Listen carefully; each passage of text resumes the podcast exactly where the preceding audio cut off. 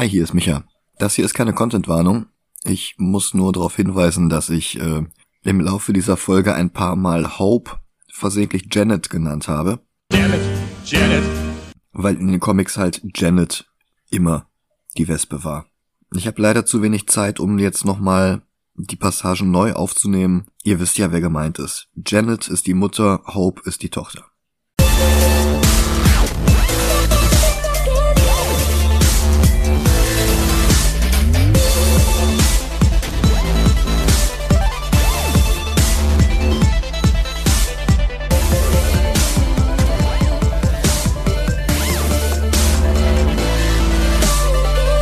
Hallo und willkommen zu Movie Jill and Ease. Hi. Mein Name ist Michael Heide. Mein Name ist Dennis Kautz. Und heute kümmern wir uns um Ant-Man and the Wasp. Denn nächsten Monat läuft bereits die Fortsetzung davon in den Kinos an.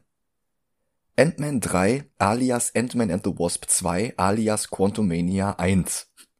Der wird Kang, Modok und Bill Murray ins MCU einführen und das Quantum Realm weiter ausbauen. Das war die im ersten Teil eingeführte MCU-Version des Microverse aus den Comics. Zuerst aufgetaucht bereits 1943 in einer Captain America Story, entstanden zu einem Zeitpunkt, als Simon und Kirby bereits zu National Comics, also DC, gewechselt waren. Ersatzautor Ray Cummings war eigentlich Pionier im Genre der Science-Fiction-Romane gewesen und hatte dort Konzepte wie die künstliche Schwerkraft oder den Abbau von Rohstoffen auf dem Mond eingeführt. Als erstes. Und halt eben eine Welt, die kleiner ist als unsere Atome, für die Kurzgeschichte The Girl in the Golden Atom. Als er dann Abenteuer mit Cap und Bucky schreiben sollte, recycelte er seine eigene Prämisse für den Zweiteiler Princess of the Atom. Das Artwork war von Sid Shores, der eigentlich als Inka angefangen hatte, dann aber auch als Zeichner aktiv wurde und für Marvel hunderte von Heften gezeichnet hatte, bis in die Horrorwelle der frühen 70er hinein, die wir gerade erst in unserer Patreon-Bonusfolge zu Werewolf by Night angesprochen haben. Kirby selbst brachte das Konzept der mikroskopisch kleinen Welt dann 1963 ins Silver Age in einer Fantastic Four Ausgabe mit Skript von Stan Lee. Dr. Doom eroberte innerhalb des noch immer namenlosen Microverse die Welt Subatomica und musste von den Fantastic Four gestoppt werden. In der Geschichte tauchte auch Hank Pym als Ant-Man das erste Mal ins Microverse ein. Und Subatomica wurde später die Heimat des Fantastic Four Gegners Psycho Man. Der Name Microverse wurde dann erst 1978 etabliert im Rahmen der Micronauts Comics von Rocket Raccoon Erfinder Bill Mantlo. Eine Lizenzserie basierend auf dem Microman Spielzeug von Takara. Grob vereinfacht gesagt ein Vorläufer der Transformers. Wie es bei Marvel damals üblich war, wurden Lizenzfiguren wie ja auch Godzilla oder Rom Space Knight einfach ins Marvel-Universum integriert, ohne sich Sorgen drum zu machen, ob die Geschichten auch Jahrzehnte später noch nachgedruckt werden können, wenn die Lizenzverträge erstmal ausgelaufen sind. Wobei Mantlo für die Serie auch neue Figuren erschuf, die nicht auf Takaras Spielzeug beruhten und die Marvel heute noch verwenden darf, wie auch den Namen Microverse. Und es gibt das Gerücht, dass diese Figuren dann auch in Ant-Man 3 auftauchen werden. Für die Filme wurde das Konzept trotzdem in Quantum Realm umbenannt und anfangs war es im Grunde bloß, naja, Carbonit, um die Frage auf Eis legen zu können, was denn mit Janet Van Dyne passieren soll. Denn Ant-Man 1 hatte ja nicht Hank Pym als Protagonisten eingeführt, sondern den zweiten Ant-Man, Scott Lang. Pym selbst hatte eher die Funktion wie Bruce Wayne in Batman Beyond. Das stellte Marvel aber auch vor das Problem, dass Hanks Freundin und spätere Frau Janet, in den Comics immerhin Gründungsmitglied und Namensgeberin der Avengers, entweder zu jung für Hank oder zu alt für das Wasp-Kostüm sein würde. Und sie parkten Janet erstmal im Quantum Realm und casteten nicht mal eine Schauspielerin für die Rolle. Über drei Viertel der Laufzeit diente Janet lediglich als Warnung, dass nichts, was sich ins Quantum Realm hineinschrumpft, jemals wieder zur regulären Größe zurückkehren könnte. Während des Showdowns machte Scott das dann aber trotzdem. Janet brachte er allerdings nicht mit. Als Ersatz für sie hatte der Film deswegen auch Hanks Tochter Hope eingeführt, gespielt von Evangeline Lilly aus Lost, die in letzter Zeit leider ähnlich schwurbelige Gedanken zu Impfungen äußerte wie Shuri-Darstellerin Letitia Wright und die sogar auf Demos von Verschwörungstheoretikern wie Robert F. Kennedy Jr. mitlief. Der wiederum hatte 2016 eine Non-Profit-Organisation gegen Impfungen gegründet. Zu einem Zeitpunkt, als Andrew Wakefield, der schmierige Trickbetrüger, der in den 90ern überhaupt erst Zweifel an Impfungen populär gemacht hatte, längst hinreichend als Schwindler überführt worden war. Mehr zu Wakefield in einem Video von H. Bomberguy, das ich in den Show Notes verlinke. Nicht, dass hier irgendwer von diesem Podcast aus beginnt, halbherzig zu Impfungen zu recherchieren und dann nur die Desinformationsseiten von wissenschaftsfeindlichen Hetzern findet, die ihre meist antisemitischen Theorien durch nichts belegen können. Mehr Zeit kann ich jetzt aber auch nicht für diese Tangente rechtfertigen, aber seht euch das Video mal an, ist sogar ganz unterhaltsam geworden. Zurück zu Hope. Die hatte es in den Comics eigentlich gar nicht gegeben. Aber ein Jahr nach dem ersten Film änderte sich das und Netja Van Dyne trat als neue Wasp den Avengers bei. Mittlerweile ist sie bei den Champions. Jetzt könnte man meinen, dass der MCU-Charakter Hope und der Comic-Charakter Nadja heißt, das müssen also zwei verschiedene Figuren sein, aber Nadja ist die französische Version eines russischen Namens, der wörtlich übersetzt Hoffnung bedeutet. Nadja ist also Hope, der Name ist bloß dreimal durch Google Translate gelaufen. Die Mid-Credits-Szene führte dann auch Hopes eigenes Wasp-Kostüm ein, als Versprechen, dass sie im zweiten Teil mehr zu tun haben wird. Und weil nach dem ersten Film dann endlich Ike Perlmutters Einfluss auf Marvel schwand, da hatte ich in Folge 128 von gesprochen, durfte sie in der Fortsetzung dann sogar das Kostüm anziehen und im Titel auftauchen. Für Ant-Man and the Wasp kehrte Peyton Reed zurück, der bei Teil 1 erst auf der Zielgeraden für Edgar Wright eingesprungen war und der sich freute, die Fortsetzung selbst von Anfang an planen zu können. Ob das dem Film gut getan hat, möchte ich erst beantworten, wenn wir ihn nochmal gesehen haben. Ich habe das nämlich seit 2018 nicht mehr gemacht, nicht zuletzt, weil ich den Film als wirklich herbe Enttäuschung in Erinnerung habe. Aber mal sehen, vielleicht tue ich Reed ja Unrecht. Bis gleich. Bis gleich.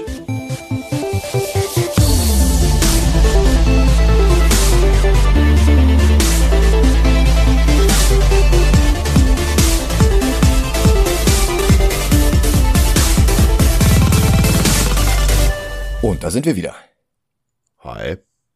Ant-Man and the Wasp reiht sich leider doch in die Enttäuschungen aus unseren letzten MCU-Besprechungen ein. Ragnarök, Infinity War, Love and Thunder, an den beeindruckenden Black Panther war keiner von denen herangekommen. Nicht mal an Black Widow, Avengers 2 oder Thor 2, obwohl schon die einige Probleme hatten. Aber ein Totalausfall ist der Film zum Glück dann auch nicht. Er versucht bloß sehr viel mehr, als er letztlich schafft. Der Film soll Janet Van Dyne einführen, sie aus dem Quantum Realm retten und zu einem sympathischen Charakter machen, von dem wir mehr im MCU sehen wollen sollen. Das schafft er aber nur zum Teil, tatsächlich hat Pfeiffer kaum Screentime. Denn leider versucht Peyton Reed zusätzlich auch noch das Quantum Realm als Plot-Device für Avengers Endgame vorzubereiten und dann wirft er auch noch viel zu viele neue Figuren mit in die Rührschüssel. Figuren wie Bill Foster alias Goliath, dann die MCU-Version des Iron Man-Gegners Ghost, den FBI-Agenten Jimmy Who, den schmierigen Sonny Burge, und am Ende hat er einfach nicht genug Zeit, um all diesen Figuren mit all ihren Plots wirklich gerecht zu werden. Jimmy Who wurde eigentlich erst in WandaVision wirklich gut, und ich hoffe, dass der kommende Thunderbolts-Film dasselbe mit Ghost und Armor Wars mit Sonny Burge schaffen wird. Denn die beiden bleiben wie Bill Foster hier leider völlig auf der Strecke. Das Problem bei Ant-Man and the Wasp ist nicht, zu viele Köche verderben den Brei, sondern ein Koch, der zu viele Breie verdirbt und dann alles zusammenrührt. Ant-Man and the Wasp beginnt wie der erste Film mit einer Rückblende. Michael Douglas wurde wieder am Computer verjüngt, aber seitdem wurde jetzt auch endlich seine Frau gecastet, darum haben sie diesmal auch Michelle Pfeiffer in den Lola-Jungbrunnen gestippt, ein Vierteljahrhundert nach ihrer Catwoman-Performance für Batman Returns, allerdings sieht sie hier sogar noch jünger aus als 1992. Das genaue Jahr wird nicht eingeblendet, aber Lola hat sich für ihr Gesicht an der Tag des Falken von 1985 orientiert für Hanks an Wall Street von 1987. Die Kleidung und Frisuren kommen für die Ära hin. Michael Douglas hatte vorgeschlagen, dass Wasp von seiner tatsächlichen Ehefrau Catherine Zeta-Jones gespielt werden könnte, aber Peyton Reed und Evangeline Lilly wollten Michelle Pfeiffer und bekamen sie auch, weil ihr der erste Film so gut gefallen hatte. Die beiden verabschieden sich von ihrer Tochter Hope und sie verkaufen ihr ihre Abwesenheit als eine Routine-Geschäftsreise übers Wochenende zu langweilig, um Hope mitzunehmen. Tatsächlich müssen sie als Ant-Man und Wasp Raketen aufhalten, so wie Steve und Bucky bei ihrer letzten Golden Age Mission als Rückblende erzählt in Avengers 4 von 1964. Hier ist es aber nicht Steve, der sich opfert, sondern Janet, die sich so klein schrumpft, um ein Panel an einer Rakete zu öffnen, dass sie im Quantum Realm verschwindet. Pym erzählt das alles Hope in der Gegenwart, denn Scotts Ausflug ins Quantum Realm hat ihm die Idee gegeben, dass sie Janet vielleicht nach all den Jahren doch noch retten könnten. Scott und seine Tochter Cassie scheinen gerade einen Heist auszuführen, schleichen mit Taschenlampen durch einen dunklen Schacht, der sich aber sehr schnell als aufwendiges Pappkartonlabyrinth herausstellt. Der von Scott gebaute Mini-Escape Room ist der Höhepunkt des Films. mit Louis, der von außen an Strippen zieht, damit sich aufwendige Pappameisen bewegen, mit einem kleinen Pokal, der gleich nochmal wichtig werden wird, und sogar mit einer langen Rutsche am Ende. Eine Rutsche, so wie die Qualität dieses Films in den folgenden 115 Minuten. So einfallsreich, witzig und aufregend diese Eröffnung auch ist, da kann der Rest nicht mithalten. Dieser Rest beginnt damit, dass der Knöchelmonitor von Scott am Ende der Rutschpartie ein paar Zentimeter über die Grenze seines Grundstücks herausragt, also grad mal so eine Streichholzschachtel breit. Weil seine Haftstrafe nach dem Ende von Civil War bloß von einer Zelle im Raft auf Hausarrest reduziert wurde, der erst in drei Tagen abläuft, und weil der Peilsender schon eine Handbreit hinter dem Zaun einen Fluchtversuch meldet, rückt jetzt das FBI an, angeführt von Jimmy Woo. Über den hatte ich schon in unseren Patreon-Folgen zu WandaVision referiert, aber das haben die meisten von euch natürlich noch immer nicht gehört, also hier die Kurzversion. Jimmy Woo ist eine Marvel-Figur von 1957, älter als die Fantastic Four, Spider-Man und alle Avengers außer Captain America. Er war eigentlich als Gegenspieler eines weiteren Fu Manchu-Klons eingeführt worden, Yellow Claw, mittlerweile umbenannt in Golden Claw. Später wurde Wu dann ein Shield-Agent und ein Agent of Atlas. Das war ursprünglich ein Team aus Golden Age-Figuren wie 3D Man, Venus oder Marvel Boy, vor ein paar Jahren umgestaltet als ein Sammelbecken für diverse asiatische oder Asian American Figuren, darunter Shang-Chi, Amadeus Cho, Silk und Figuren aus koreanischen Marvel-Handyspielen wie White Fox, Swordmaster oder Aero. Randall Park spielt ihn gut, aber er hat halt echt nicht viel zu tun, außer minutenlang Expositionen runterzurattern. Der eigentlich sehr charismatische und lustige Schauspieler wirkt wie eine Fehlbesetzung für diesen Miesepeter, der kein Verständnis für Scotts Erklärungen hat. Oder für die Kartentricks, die Scott vor Langeweile im Hausarrest gelernt hat und die sich Paul Rudd deswegen tatsächlich antrainiert hat. Für alle, die Civil War nicht gesehen haben, klugscheißt Jimmy jetzt sehr unsympathisch gegenüber Scotts Tochter Cassie, warum Scott eigentlich Hausarrest hat. Und dann fährt er Scott gegenüber fort, dass der bei seinem Ausflug nach Leipzig das Ant-Man-Kostüm von Hank Pym und Hope Van Dyne dabei hatte und dass die beiden darum jetzt ebenfalls die Sokovia Accords verletzt haben sollen und strafrechtlich verfolgt und von der gesamten Stärke des FBI gesucht werden, als wären sie Bin Laden. Und da hat mich der Film schon verloren. Also was für ein entsetzlicher Nonsens. Wenn sie nachweisen könnten, dass Hank den Anzug speziell für den Einsatz in Deutschland gebaut hätte, dann könnten sie ihm vielleicht einen Strick draus drehen. Aber es ist doch bekannt, dass es Ant-Man schon seit Jahrzehnten gab. Und selbst wenn, was hat denn bitte Janet mit der ganzen Sache zu tun? Warum wird sie hier jetzt anscheinend härter gejagt als die RAF in den 70ern? Dein Vater hat sich seinen Anzug von Scott Lang klauen lassen, darum musst du jetzt sofort ins Gefängnis. Geh sofort dorthin, zieh nicht über los. Also, das ist doch Unsinn. Wenn Scott die beiden gesuchten Schwerverbrecher kontaktieren sollte oder sie ihn, dann würde das seine Bewährungsauflagen brechen und ihn 20 Jahre im Raft einbringen. Wenn nicht, ist sein Hausarrest in drei Tagen vorbei. Also in, in welcher Welt ergibt das denn Sinn? Weil die MCU-Filme aber keine fünf Minuten lang am Stück ernst sein können, präsentiert Peyton Reed jetzt Jimmy als naiven Kindskopf, der noch nie in seinem Leben von Kartentricks gehört hat und der jetzt von Scott will, dass der ihm den einfachen Backpalm von vorhin erklärt. Maggie und ihr neuer Mann Paxton müssen auch noch wieder vorgestellt werden, also holen sie jetzt Cassie ab. Scott macht einen weiteren Kartentrick und jetzt ist Paxton mit der Cardistry überfordert und verlangt eine Erklärung für dieses Hexenwerk. Um die letzten drei Tage rumzukriegen, spielt Scott jetzt digitales Schlagzeug mit Kopfhörern, er bowlt im Wohnzimmer, lernt noch mehr Kartentricks, singt Karaoke, liest Bücher, faltet Origami und hüpft von Hyperfokus zu Hyperfokus. Ich kann mich damit identifizieren, hätte bloß nicht das Geld für die ganzen Sachen, die er sich dafür gekauft hat. Also seine komische Sicherheitsfirma scheint wirklich, wirklich gut zu laufen. Dann fällt dem Film ein, dass er noch gar nicht den eigentlichen Plot vorgestellt hat und ändert das jetzt auf die plumpest mögliche Weise. In der Badewanne hat Scott aus heiterem Himmel plötzlich einen Flashback zu seinem Ausflug ins Quantum Realm. Und der geht dann fließend über in eine Erinnerung von Janet während Hopes Kindheit. Dann nutzt er jetzt die Telefonleitung, die wahrscheinlich vom FBI abgehört wird, um sich beim Superterroristen Hank Pym zu melden, der vom FBI gesucht wird. Im Wissen, dass ihn dieser Kontakt 20 Jahre Freiheitsentzug kosten könnte und dass es dem FBI helfen könnte, Hank zu schnappen. Einen anderen Weg, Hank zu kontaktieren, sucht er gar nicht erst. Also wenn ich das nicht mit meinem Verständnis von Logik übereinbringen kann, liegt das dann an mir oder am Film? Er spricht Hank auf den AB und berichtet ihm von seinen Halluzinationen.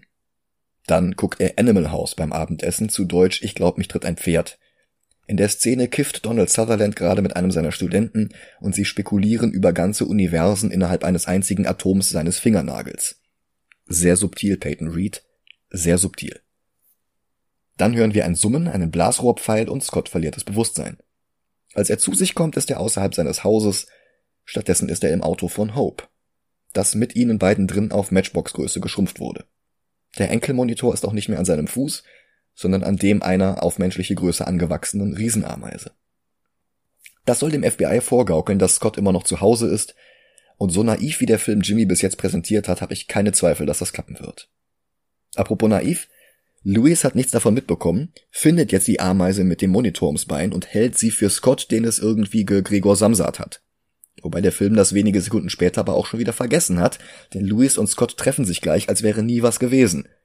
Da hätte man mehr draus machen können, oder man hätte es auch gleich lassen können, aber so ist es nichts Halbes und nichts Ganzes.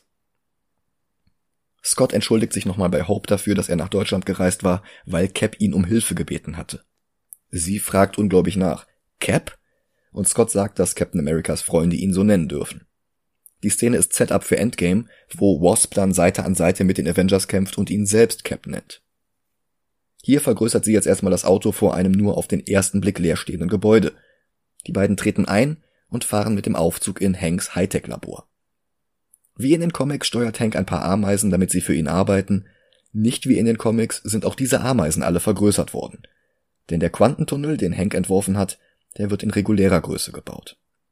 Er funktioniert nicht, wenn er geschrumpft ist, das wird nachher nochmal ein Plotpoint. Hank erklärt, dass Scott seine Vision von Janet in genau dem Moment hatte, in dem er ein Experiment mit dem Quantum Realm durchgeführt hatte. Seine Hypothese ist, dass es eine Quantenverschränkung gegeben hat und Scott und Janet jetzt irgendwie verbunden sind. Vielleicht war die Erinnerung sogar eine gezielte Nachricht, die Janet ihm übermittelt hatte. Irgendwie. Wie das alles funktionieren soll, erklärt der Film natürlich nicht. Quantentechnologie ist für Peyton Reed sowas wie Zauberei.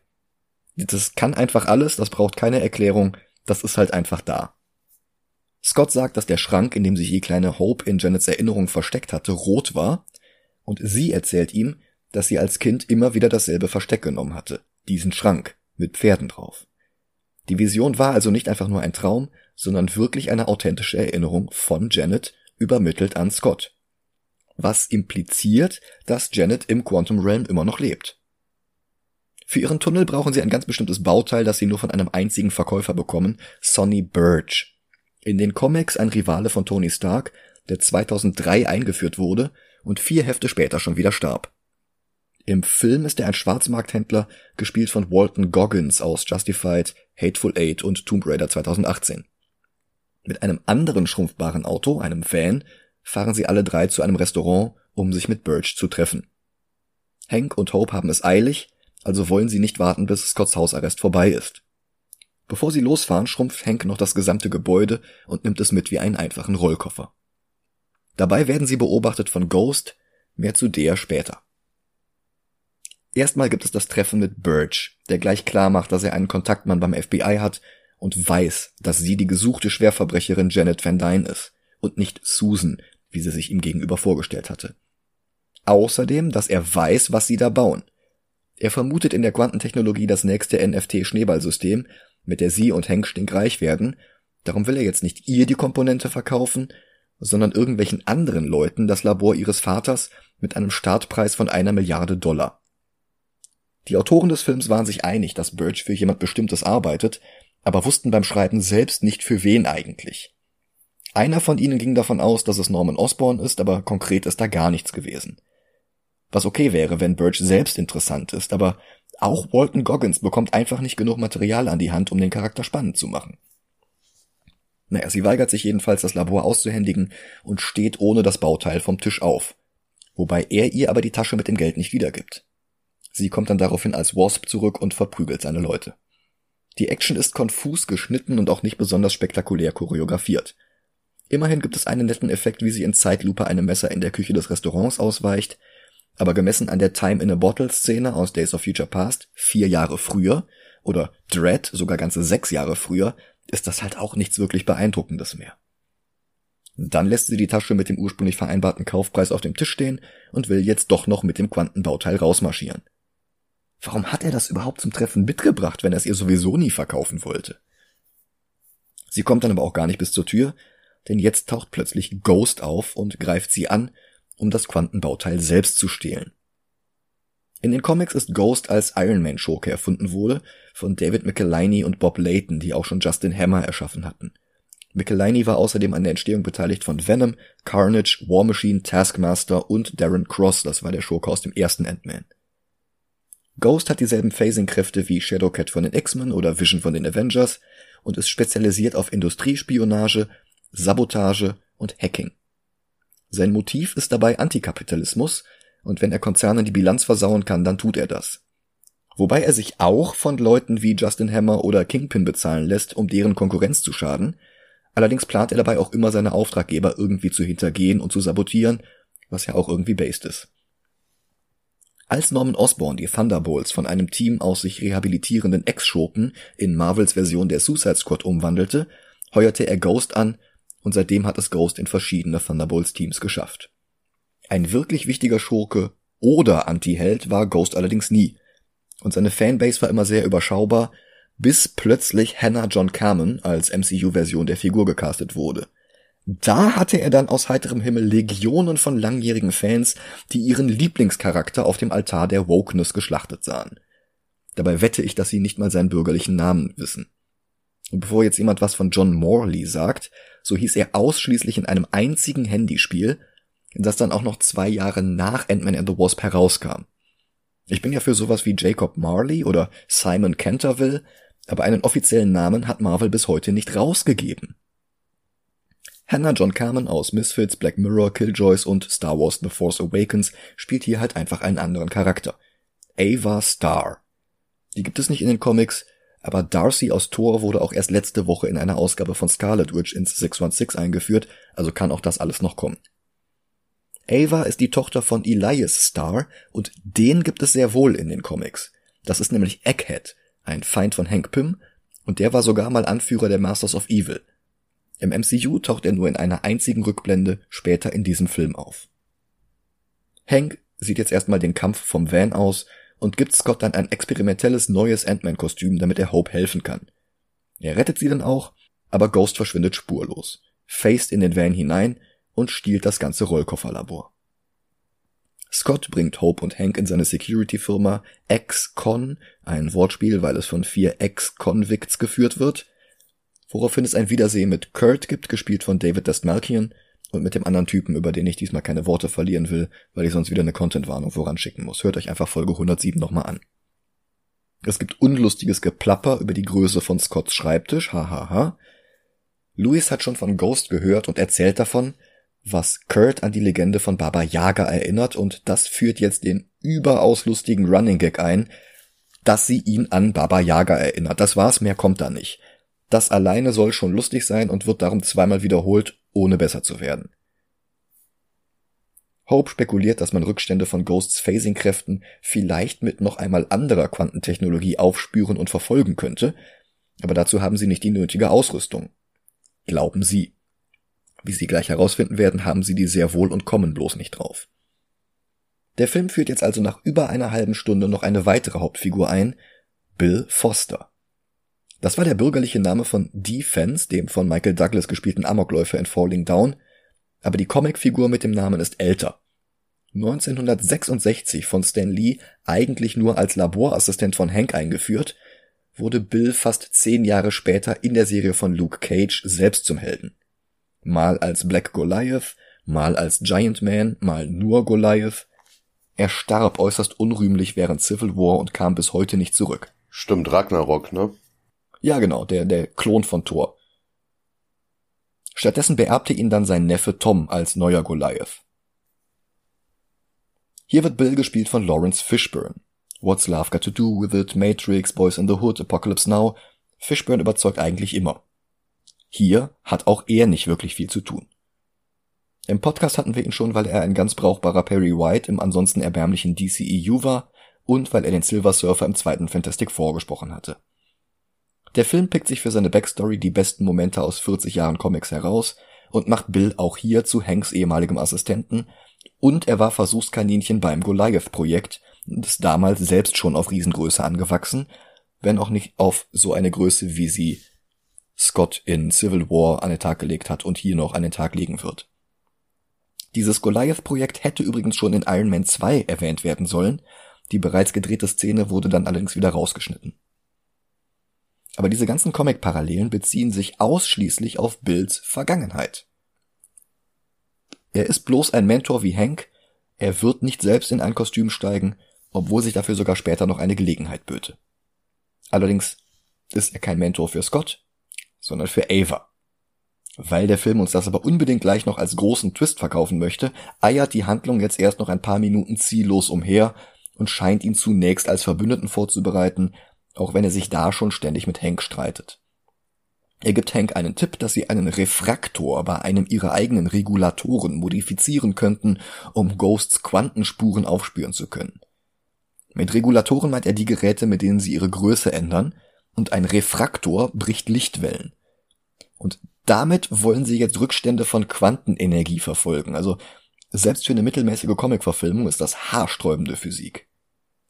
Dann müssen die drei aber auch schon wieder los, denn Jimmy Woo und seine Agenten sind auf dem Campus aufgetaucht, an dem Foster Dozent ist.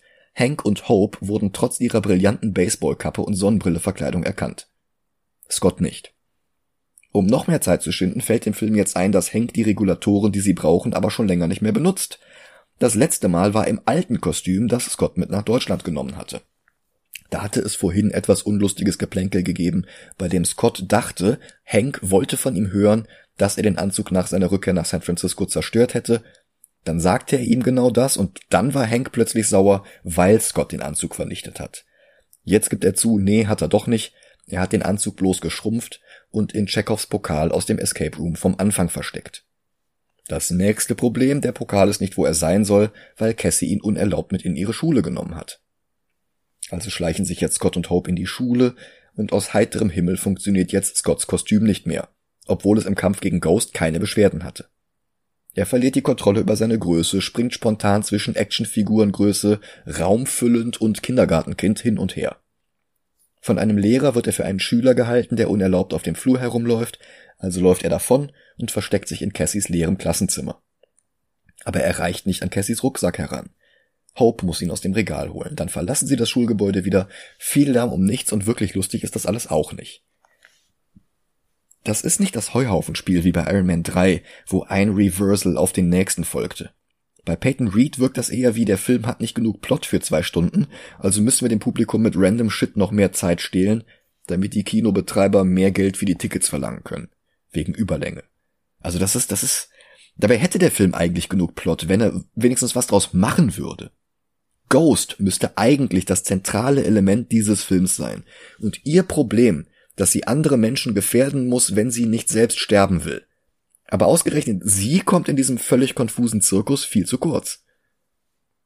Mit drei Schraubenzieherumdrehungen benutzen sie jetzt Scotts altes Kostüm, um Ghost zu finden. Sie latschen zu dritt in ihren Unterschlupf und lassen sich sofort von ihr überrumpeln. Gefesselt kommen sie zu sich und Ghost verrät, dass sie etwas aus Scotts Kopf haben will. Dabei macht sie Hank eine ganze Reihe von Vorwürfen und der Film erklärt jetzt, dass ihr Vater einst mit Hank zusammengearbeitet hatte, aber Hank ihn dann feuerte. Die eben noch erwähnte Rückblende folgt, in der ihr Vater von Michael Cerverus aus Fringe und Gotham gespielt wird. Er machte nach der Kündigung alleine weiter mit billigem, schlechtem Equipment in einem ungeputzten Labor, einfach nur damit der Film zeigen kann, wie arm er jetzt ist.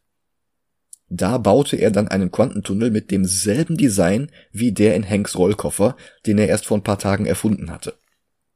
Aber das Ding explodierte, er starb, ohne je als Egghead bezeichnet zu werden, Avas Mutter starb gleich mit, und Ava bekam bei der Gelegenheit ihre Phasing-Kräfte, die sie jetzt aber nach und nach umbringen, auch wenn die Quantenkammer, in die sie sich immer wieder zurückzieht, den Prozess etwas abbremst.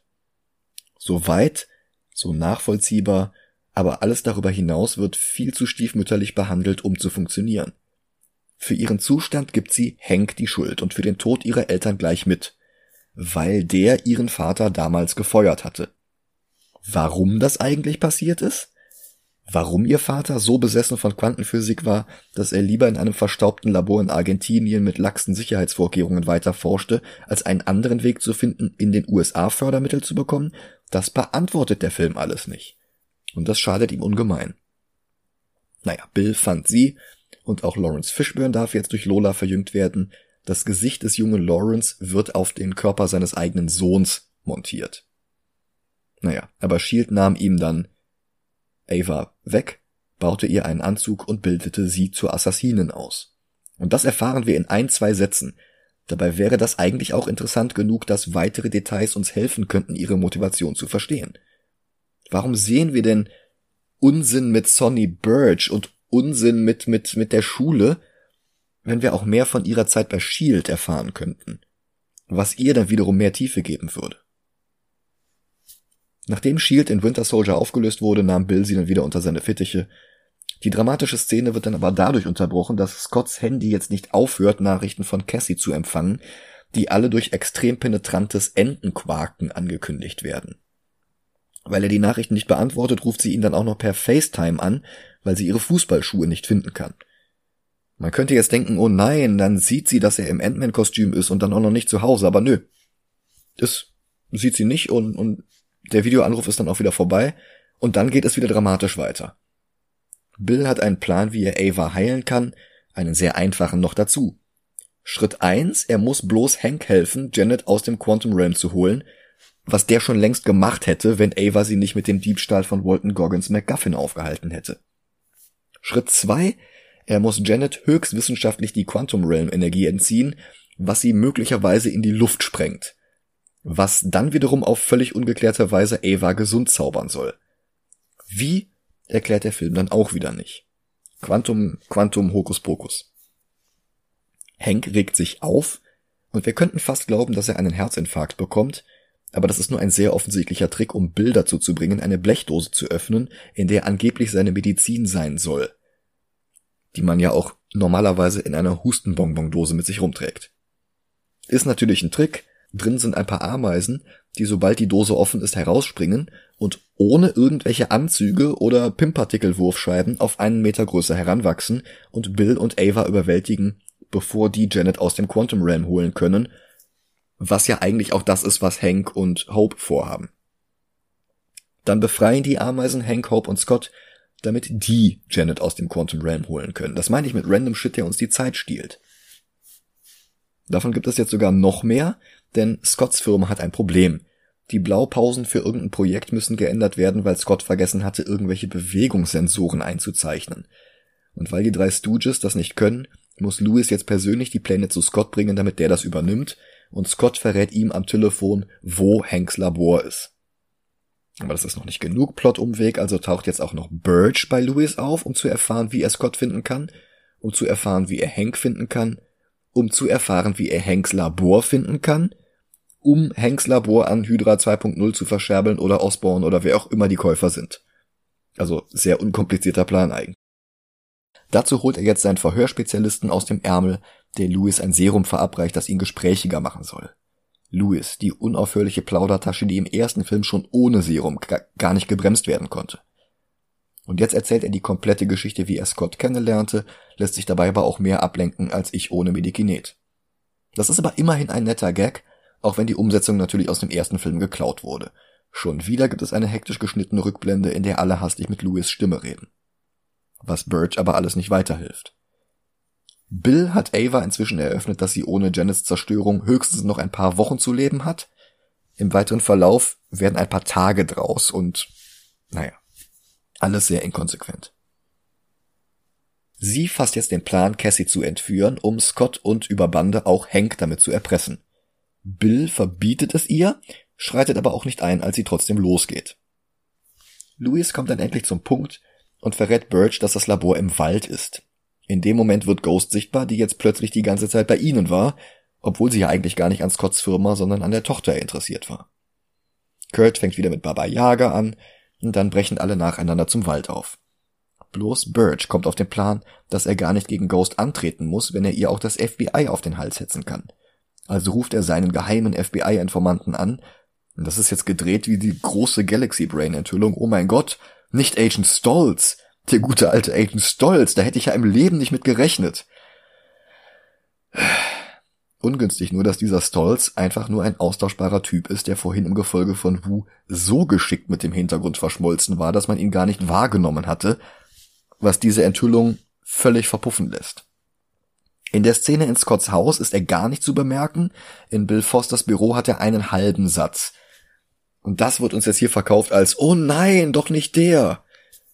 Ich weiß nicht, vielleicht hatte es ja Szenen mit Stolz gegeben, aber da wurden die rausgeschnitten, weil Michael J. Fox nicht für die Reshoots zur Verfügung stand und der große Reveal hier wurde nicht daran angepasst. Also, das ist alles so stümperhaft.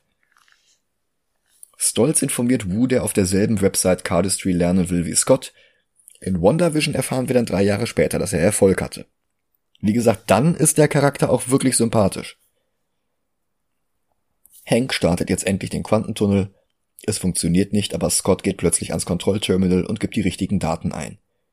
Er streichelt Hank und Hope kurz die Wangen und dann gibt er ihnen auch noch die Koordinaten für das Wasteland im Quantum Realm.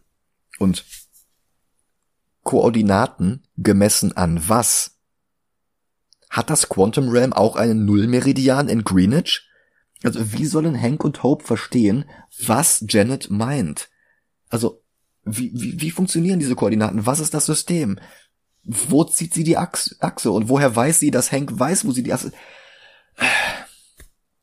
All diese Fragen ignoriert der Film einfach und etabliert stattdessen, dass diese Koordinaten sowieso nicht lange helfen werden, weil irgendein Quantensturm oder sowas sonst dafür sorgen wird, dass Janet erst in 100 Jahren wieder erreichbar ist.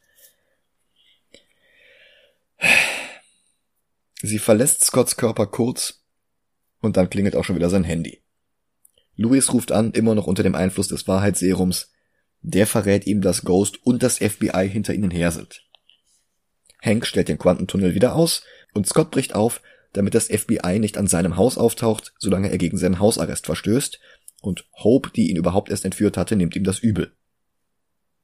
Er fliegt mit Ant-Man-Rüstung und einer Fliege los, aber er kommt nicht zuerst an seinem Haus an, sondern Cassie, Maggie und Paxton. Cassie freundet sich mit der Ameise an und schindet Zeit, damit Scott es nach Hause schafft, bevor Wu merkt, dass er nicht da war. Hank und Hope schaffen es aber nicht rechtzeitig. Sie schrumpfen das Gebäude, aber da sind sie auch schon von Stolz und seinen Statisten umzingelt.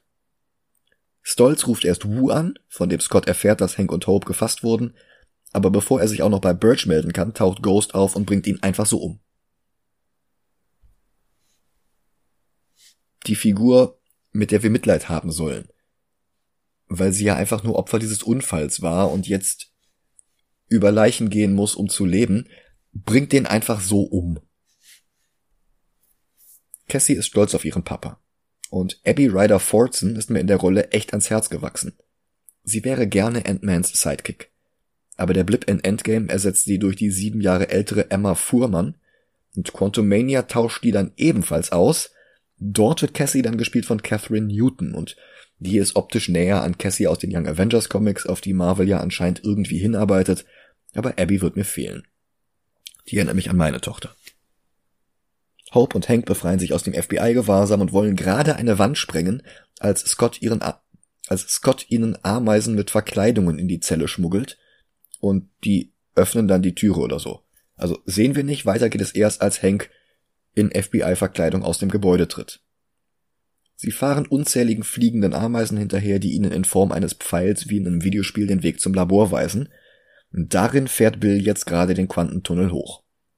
Dann sind aber auch schon die Ant-Man and the Wasp da und sie haben Louis mitgebracht und ihre Riesenameisen. Die überwältigen Bill jetzt schon wieder und Hank zieht sich seinen Quantum Man Anzug an und steigt in die Fähre, die ihn durch den Tunnel bringen soll. Und dann überschlägt sich alles als wenn das bis hierhin noch nicht konfus und hektisch genug gewesen wäre. Hank reist ins Quantum Realm. Scott schlägt sich mit Ghost herum.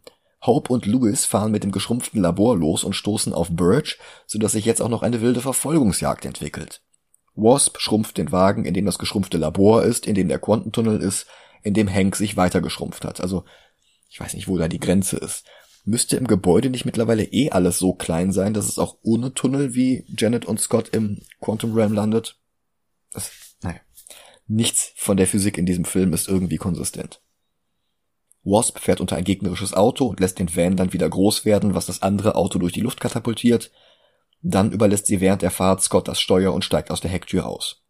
Denn Bert hatte bereits gewusst, dass sich eine solche Verfolgungsjagd entwickeln würde und wo sie entlanglaufen wird, und darum hat er an dem Punkt, wo Hopes Van mit dem Labor jetzt gerade ist, bereits Motorräder stationiert gehabt, deren Fahrer sich jetzt an den Van klemmen und das Feuer eröffnen. In dem ganzen Chaos schrumpfen sie jetzt auch Stan Lees Auto, der kommentiert das trocken mit Well, the 60s were fun, but now I'm paying for it. Dann wirft Hope den Hello Kitty Petspender nach den Motorrädern, den Louis mal von Cassie geschenkt bekommen hat, und lässt das Ding riesengroß werden. Als würde das alles nicht reichen, kommt jetzt auch noch Ghost dazu, und außerdem hat Scotts Kostüm jetzt wieder Fehlfunktionen und wächst und schrumpft jetzt wieder unkontrolliert. Warum er nach dem Debakel in der Schule nicht einfach wieder zu seiner alten, tadellos funktionierenden Uniform gewechselt ist, nachdem sie Ghost erstmal gefunden hatten, das erfahren wir wieder nicht. Dann hat Birch irgendwann das Labor, aber Louis hat die Fernbedienung, um es wieder groß zu machen. Bloß ist der Van kaputt, sodass er sie nicht zu den anderen bringen kann. Hope sagt ihm, er soll einfach ein anderes Auto aus der Hot Wheels Sammlung nehmen und Louis wählt einen Hyundai Veloster in Need for Speed Underground Optik mit roten Flammendekals aus. Scott wächst auf Giant Man Größe heran und verfolgt Birch, der mit dem Labor aus seinem Auto aussteigt und zu einem Whale-Watching-Boot flieht. Scott schrumpft wieder und will sich fliegende Ameisen herbeirufen, aber eine nach der anderen wird von Möwen gefressen, auch die, auf der er dann doch noch losgeflogen war, die er Antonio Banderas genannt hatte. Er stürzt ins Wasser. Der Moderator der Wahltour ist ein Cameo von Komiker Tim Heidecker. Er vermutet, dass ein Wal aus dem Wasser auftaucht, aber das ist kein Wal, sondern Scott, größer als je zuvor.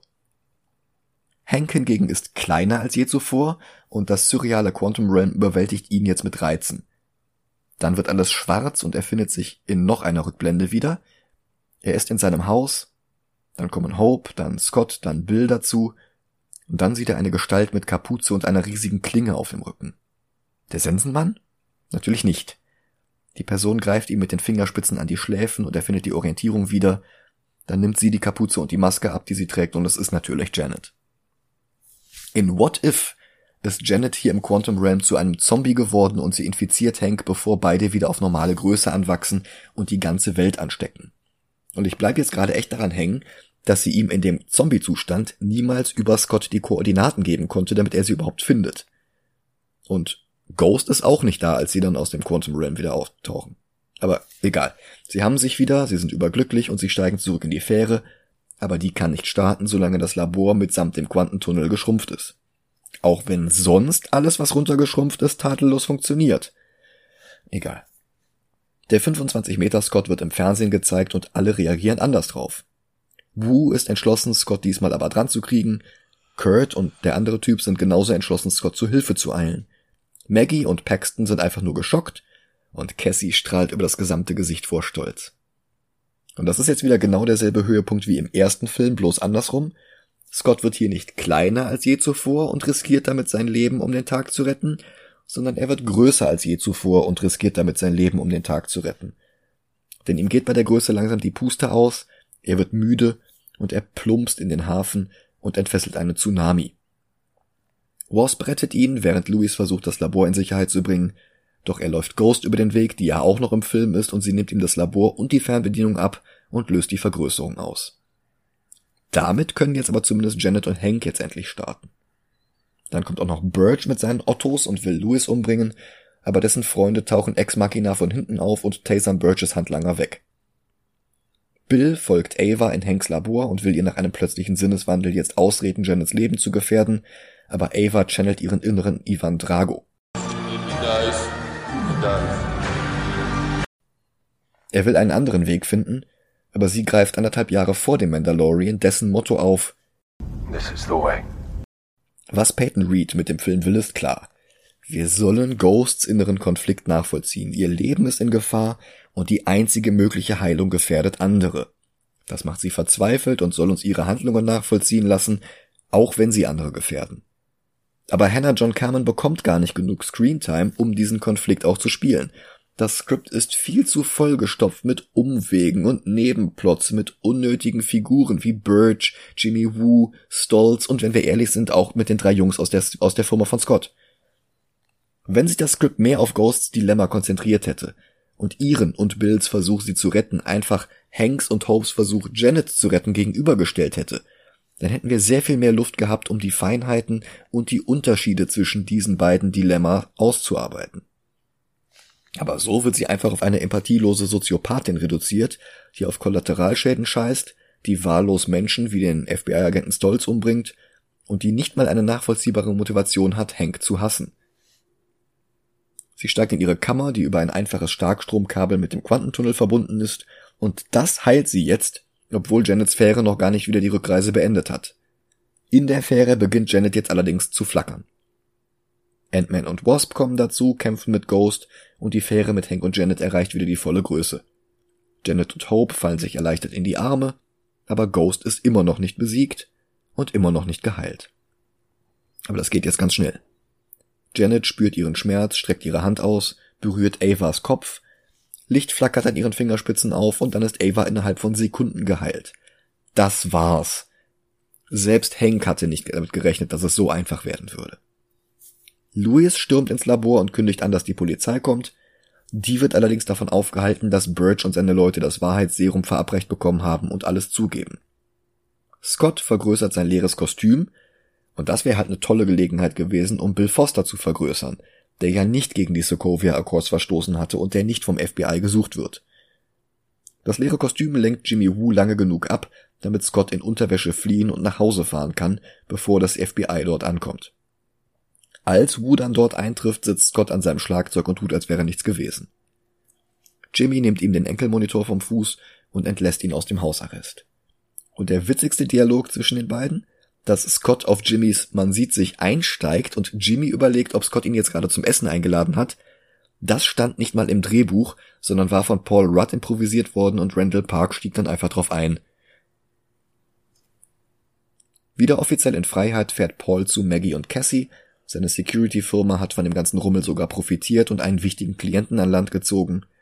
Hank und Janet genießen ihren Ruhestand, indem sie ihr Haus geschrumpft an den Strand bewegen, ohne sich um Details wie Wasserleitungen oder sowas kümmern zu müssen. Und Scott, Hope und Cassie haben sich mit dem Guy Fieri Gedächtnis Hyundai geschrumpft, damit sie vor einem ungeschrumpften Laptop Autokino spielen können. Sie gucken Formicula, im Englischen Them, also den Riesenameisen Science-Fiction-Film aus den 50ern, der jetzt demnächst ein Remake von Werewolf by Night Regisseur Michael Giacchino bekommen soll. Da bin ich ja sehr gespannt drauf. Über Werewolf by Night haben wir wie gesagt gerade erst letzte Woche auf Patreon gesprochen. Der Nachspann zeigt uns die wichtigsten Szenen noch einmal in H0-Maßstab und das ist immerhin ein nettes Detail. Die Mid-Credits-Szene verbindet das Ganze dann mit Infinity War. Hank und Janet haben den Quantentunnel verkleinert nachgebaut, er passt jetzt in Scotts Van aus dem ersten Film. Sie wollen weiter das Quantum Realm erforschen und gleichzeitig noch ein paar ähm, Quantum Energiedosen holen, damit sie weiterhin äh, Ava heilen können. Naja, und darum schicken sie jetzt Scott hinein. Janet warnt ihn davor, einen, in einen Time Vortex zu geraten, denn dass das Quantum Realm mit Zeitreisen verknüpft ist, das wird in Avengers Endgame noch interessant werden müssen. Darum wird es jetzt hier in einem Nebensatz noch eingeführt. Als Scott dann im Quantum Realm angekommen ist, schnipst Thanos in Wakanda mit den Fingern, woraufhin jetzt auch Hank, Janet und Hope zu Staub zerfallen, so dass sie ihn nicht mal mehr wieder zurückholen können. To be continued. Eine Post-Credits-Szene gibt es auch noch, die besteht aber nur aus einem Schlagzeug-Solo von der Riesenameise. Peyton Reeds Ant-Man ist ohne Edgar Wrights Vorarbeit nicht mal halb so gut wie mit. Der Cast ist sympathisch, aber hat einfach nicht viel zu tun. Die Handlung meandert völlig sinnlos, die Witze sind nicht lustig. Und am Ende sind wir auch nicht weiter als vorher, außer dass Janet zurück ist und dass Ghost für den Thunderbolts-Film zur Verfügung steht. Aber dafür hätte es keine zwei Stunden gebraucht. Auf der anderen Seite fehlt dem Film vor lauter Ablenkungen und Irrwegen die Zeit, die er für Ghost bräuchte, damit wir sie wirklich mögen und damit wir ihren Konflikt wirklich nachvollziehen können. Und diese ganzen tickenden Countdowns funktionieren nicht. Zum Beispiel, dass Ghost dringend geheilt werden muss, weil sie irgendwann bald sterben wird. Oder dass Janet dringend aus dem Quantum Realm befreit werden muss, weil sonst irgendwann das Problem eintritt, dass sie wieder 100 Jahre warten müsste. Oder dass Scott schnell nach Hause muss, weil das FBI sonst irgendwann ankommt, vor ihm da ist und merkt, dass er gegen seinen Hausarrest verstoßen hat. Wir bekommen gar kein Konzept dafür, wie viel Zeit noch übrig ist und wie viel Zeit schon vergangen ist. Das ist keine Bombe unter dem Tisch, das ist eine völlig vage Kristallkugelprophezeiung, die möglicherweise irgendwann eintreffen könnte, aber wie dringend das jetzt genau ist, wird niemals deutlich. Wie soll denn da wirklich Spannung erzeugt werden, wenn wir gar nicht wissen, wie dringend es ist? Naja, lass uns das Ding mal ranken. Ja, Ich sehe ihn zwischen Ragnarök und Love and Thunder, wenn ich ehrlich sein soll. Mm, ja, ja. Jetzt muss ich gerade selber gucken, wo die auf der Liste sind. Ähm, Ragnarok ist 84 und Love and Thunder irgendwo über 100. 103. Ja. Love and Thunder habe ich gerade gefunden, 103. Also dazwischen. Also Ähm, ich, ich, ich fand den ersten Turtles-Film besser. Ja. Ja, stimmt. Punkt. Also direkt über Thor Love and Thunder. Ja. Ich finde den nicht so furchtbar wie äh, Thor, Ja. aber trotzdem nicht gut. Der hat ein paar Momente, die ich gut fand, aber ja. weiß ich nicht. Der hat nicht so große Schwächen wie Love and Thunder oder Superman 3, der hat aber auch nicht so große Stärken wie Love and Thunder oder Superman 3. Der ist halt einfach belangloser. Unter Turtles passt der, glaube ich, wirklich gut hin. ja. Neuer Platz 103. Von 159 Filmen. Nächste Woche bleiben wir bei Marvel, wechseln allerdings von Disney zu Fox und sehen uns einen weiteren enttäuschenden Film an. X-Men Origins Wolverine. Hm. Wie Ant-Man and the Wasp hat auch der einen Lost Star dabei, allerdings nicht Evangeline Lilly. Jetzt komme ich nicht auf den Namen von Charlie. Äh, Mary aus Herr der Ringe. Ähm, Äh, Dominic Monaghan. ja, genau. Genau. Der ist da mit drin. Hat aber auch, glaube ich, keine so große Rolle. Ne. Und das war kein Wortspiel auf das Quantum Realm. Hahaha. Äh, Ja, ansonsten, ich bedanke mich fürs Zuhören. Seid ruhig nächstes Mal wieder dabei. Abonniert uns bei irgendwelchen Podcasts-Apps, bewertet uns gerne mit möglichst viel Sternen und hört nächstes Mal wieder rein. Bis dann. Macht's gut. ciao, ciao.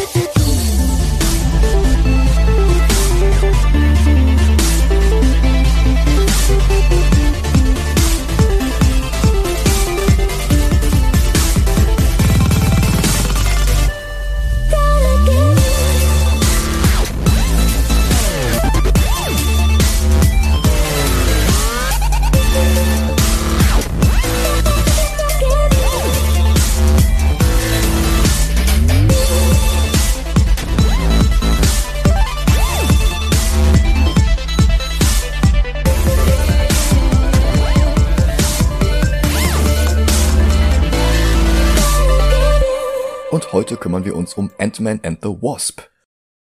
Was? Ant-Man and the Bus? ja, genau, and, and the Bus.